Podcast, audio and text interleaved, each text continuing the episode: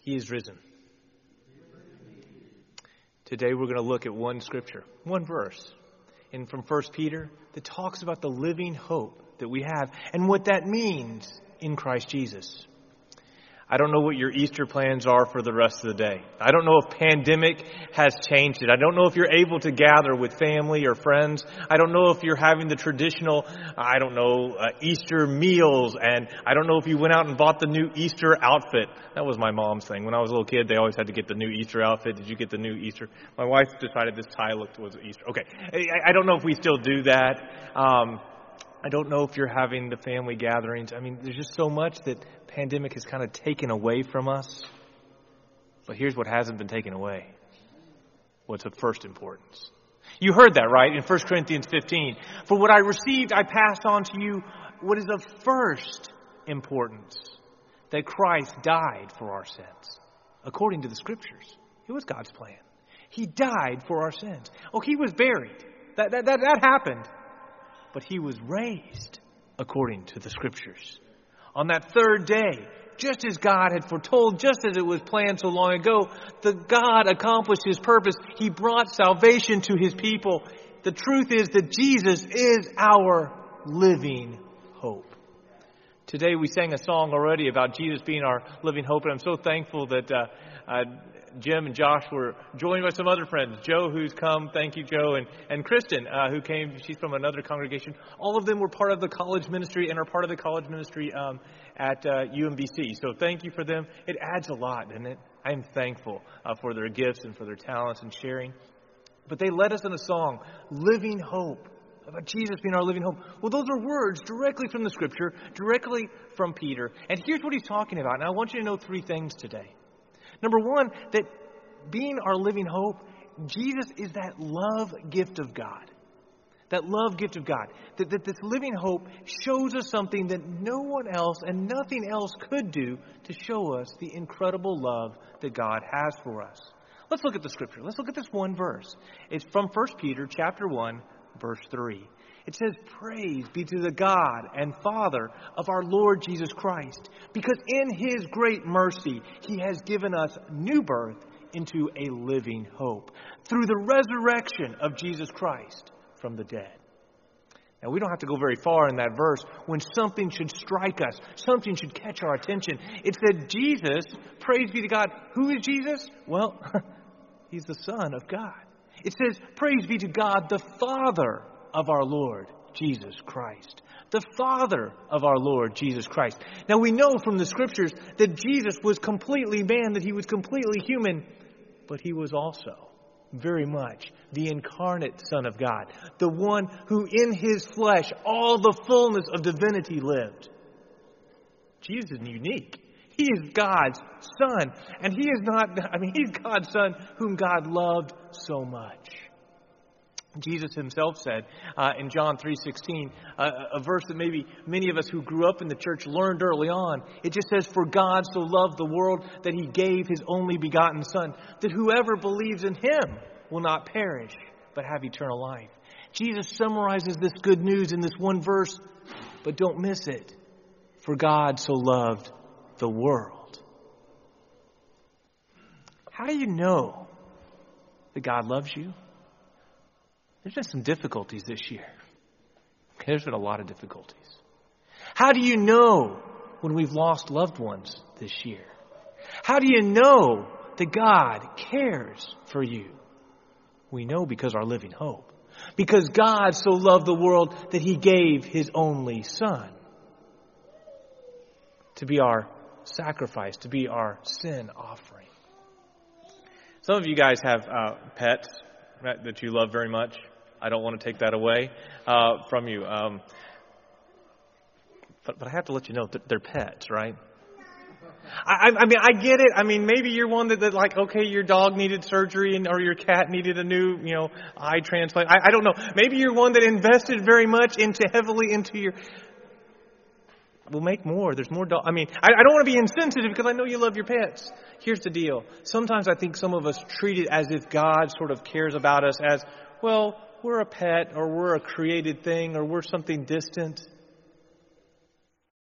Don't make no mistake here. God loved you so much that he sent his son to swap out, to pay for your sins, to take the shame that you deserve. You are the one who rebelled. You are the one who walked away. You are the one who were disobedient. Well, deceived and enslaved. Eh, you are the one who broke the law. You are the one who deserved God's wrath. And yet God loved you so much that he sent Jesus as a substitute for you. You realize that Jesus is the ultimate sign, the ultimate indication that God loves you.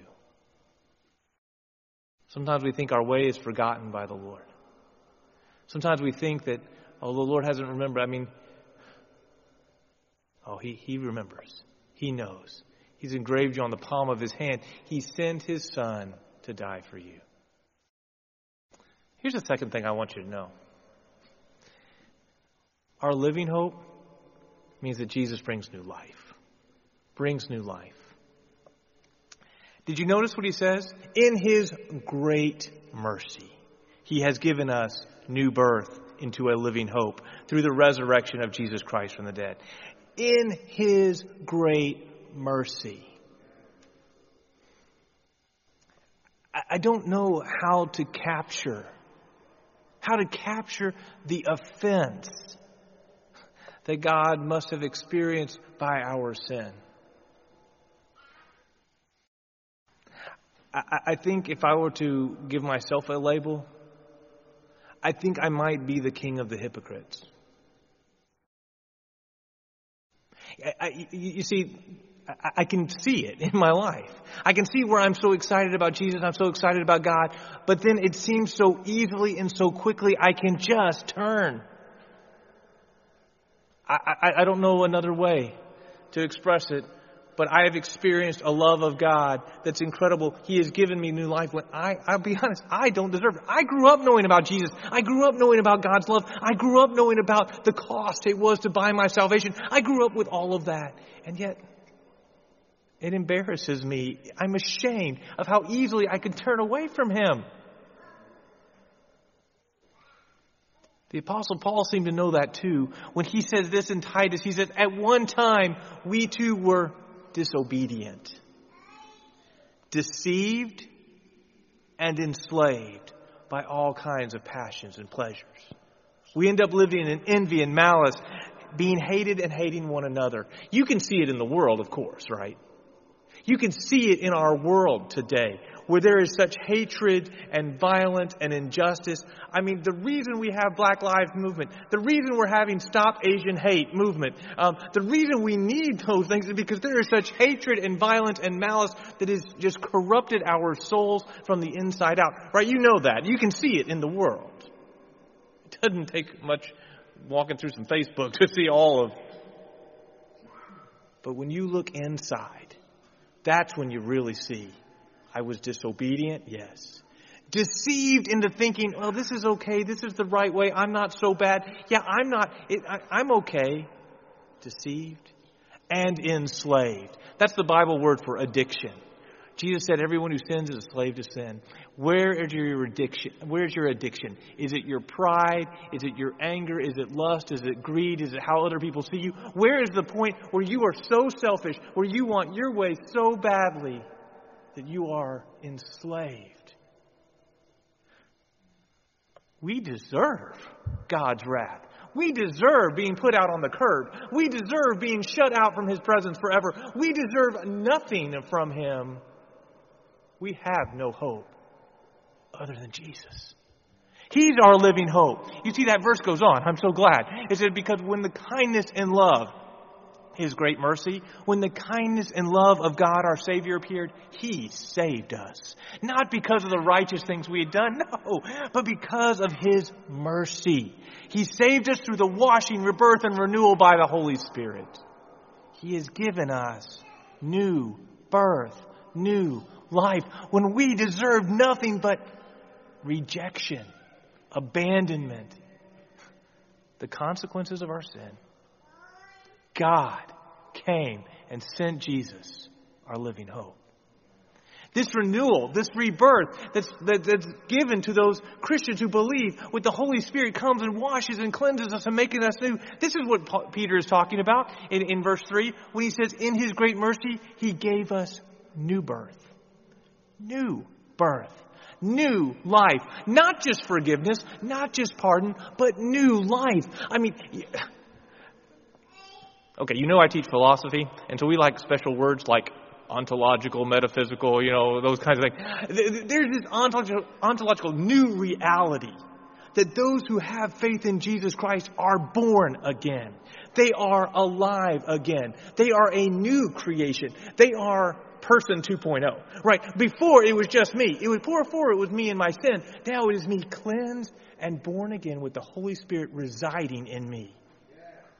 If you're not a believer today, You've never experienced that. You don't have the Holy Spirit in you. You have not been cleansed. You have not been born again. And Jesus says, unless this happens, the kingdom of God, the new life is not yours. Um, in John chapter 3, once again, Jesus in verse 3 says, Very truly, I tell you, no one can see the kingdom of God unless they experience this, unless they are born again. Have you been born again? Are you experiencing the new life, the resurrected life? I couldn't help but stand when we're singing this song. The resurrected King is resurrecting me. He has resurrected me. He has given me a new life, a new calling, a new purpose. He has taken me from shame and ashes and defeat and, and destruction and given me a new hope because Christ lives in me. His Spirit lives in me. Are you there? Are you experiencing it? Are you allowing the risen Christ who lives in you now, if you're a believer, to have control? One of my most memorable experiences as a college minister, I was um, at another university and they had a chapel there, and uh, I was brand new. I, I hadn't been on the campus but a few days, actually. And the new freshmen were arriving, and people were there, and um, you know, it's always exciting. The new, a new. At this time, I told somebody, uh, "I'm ready for this semester to be over." You know, I mean, we're all kind of like, "Let's get done with this one. You know, get the grades graded. Let's let's just finish it up." But the newness of the new semester, it's always exciting to me. It's always one of my favorite times. And I was walking through this new chapel on this new campus, and there were new students around. And in this chapel, of course, it was empty. The students weren't there during the day. I mean, it was just kind of completely empty. And as I was walking through, I I saw a young lady, a young freshman, first year student. She was over there just weeping, just weeping. I mean, obviously, she'd come here to be alone. I mean, probably, did you do something? Do you say something? I'm the new chaplain. What am I supposed to do? I don't know. I don't know. You think I would know? Do they train? They don't have a manual, really. It's really kind of just kind of wing it. And so I walked over there and I, I just kind of said, "Hey, this is who I am. I, am I'm, I'm the Baptist minister here. I'm one of the chaplains. Um, I just I saw you crying. I just want to see if you know you needed someone to talk to, or if you needed uh, someone to, to just pray with you or something." Yeah. As in her tears, she said, "I've screwed up my life. I've totally messed up everything." I need a new life. Well, if there's anything that is the gospel of Jesus Christ, it is about new life. It is about being born again. And right there, she gave her life to Jesus. Right there, what the scripture says, what Peter is telling us is that she was born again. That the new life that she craved was granted to her. Does she feel the pain? Does she feel the shame? Absolutely, but Jesus paid for it. He took that shame. He gave her new life. Have you been born again? Have you been born again? Lastly, this truth about Jesus, that He's our living hope. The third thing I want you to walk away from this passage is realizing maybe the simplest truth at all of all. He's alive. He's alive. Look at what it says. He's given us new birth into a living hope through the resurrection of Jesus Christ from among the dead. Sometimes we don't realize that without the resurrection, none of this is true. The Apostle Paul tells us in 1 Corinthians 15 that if Jesus has not been raised from the dead, and in this life only you have this hope, we are to be pitied more than all men. Why? Because we're believing a lie. We'd be believing something that's false. But no, that's why he says it's of first importance. Jesus died according to the scriptures. He was buried and he was raised from the dead three days later according to the scriptures. That's of first importance because without the resurrection, we don't have hope. Our king died for us, yes, but proving that he is king, proving that he paid for sins. He rose from the dead and giving us this new place in his kingdom. You see, it's not just salvation from our sins, it's salvation to our new life and eternity, where our risen King lives. We have a hope that is in a living Jesus, that a living King, one who is with us. In fact, Jesus, one of the last things he tells his disciples in Matthew 28, verse 20, is that, and surely I am with you always, even to the end of the age. What have you gone through this year? What will you go through? I don't know. But I know that the one who walks with us, the one who is with us and indwells us with his Holy Spirit, the one who will reign forever as our King is alive, and we don't go alone. We don't go by ourselves. We walk with him the one who saved our soul, the one who loved us, the one who knows all things, the one who holds the universe in his hands. He is with us because he's alive. It's a living hope. Verse 8 Though you have not seen him, you love him. And even though you don't see him now, you believe and are filled with an inexpressible, glorious joy because you are receiving the end result of your faith, the salvation of your souls. For those of you that may not be believers here today, notice in that scripture it's very, very clear. How do you receive Jesus? You may not have seen him. You may have not experienced a, a, visible presence of Christ right here, right now, the resurrected King who is in heaven with the Father. Um, but you can believe. It is a step of faith. You're supposed to look for the evidence, absolutely. You question all you want to because He has proven Himself true and He has proven Himself faithful. Would you open your life to Jesus today? Would you, by faith, say, okay, Jesus, all right, I'm in. If you're real, come on, save me. I need you. Rescue me. Redeem me. Would you make that step? Would you answer His call? Would you respond to His love today? For those of us who are believers, we said yes. We know that He walks with us. We know that He is in our lives. We, we, we know that He is alive. Would you join me and live like it? Would you join me and live like it? Would you stop acting as if your problems are so big that the risen king can't handle it? Would you stop grieving like the rest of men who have no hope, but you would know that the resurrected King will solve all things, including death? Would you live like the risen King of glory walks with you today, dwells with you today by his Holy Spirit? Have you received the love of God? Are you living with the living hope? Are you experiencing His life and His salvation on a daily basis? It's yours today. Today, if you need uh, just to spend a little time with the Lord, maybe right where you are in your seat, or feel free to come uh, to the bench up front. If you just, just need to be with the Lord, you respond to God as He is calling you. Let's pray. Father, thank you so much for the living hope that we have for the eternal life that we have in your Son, Jesus. Father, thank you for your Spirit. Thank you for the resurrection and the, and the knowledge of your Son that He has come, that He has come to give us life. Lord, we ask that you would grab a hold of any heart listening here that doesn't know you, that you would convict and you would bring them to this new life. And Lord, for the rest of us, help us not live in the darkness of despair any longer but let us live as a, as a testimony to the life you have given us. We pray all of these things knowing that you hear us in the name of our living hope, Jesus the King. Amen.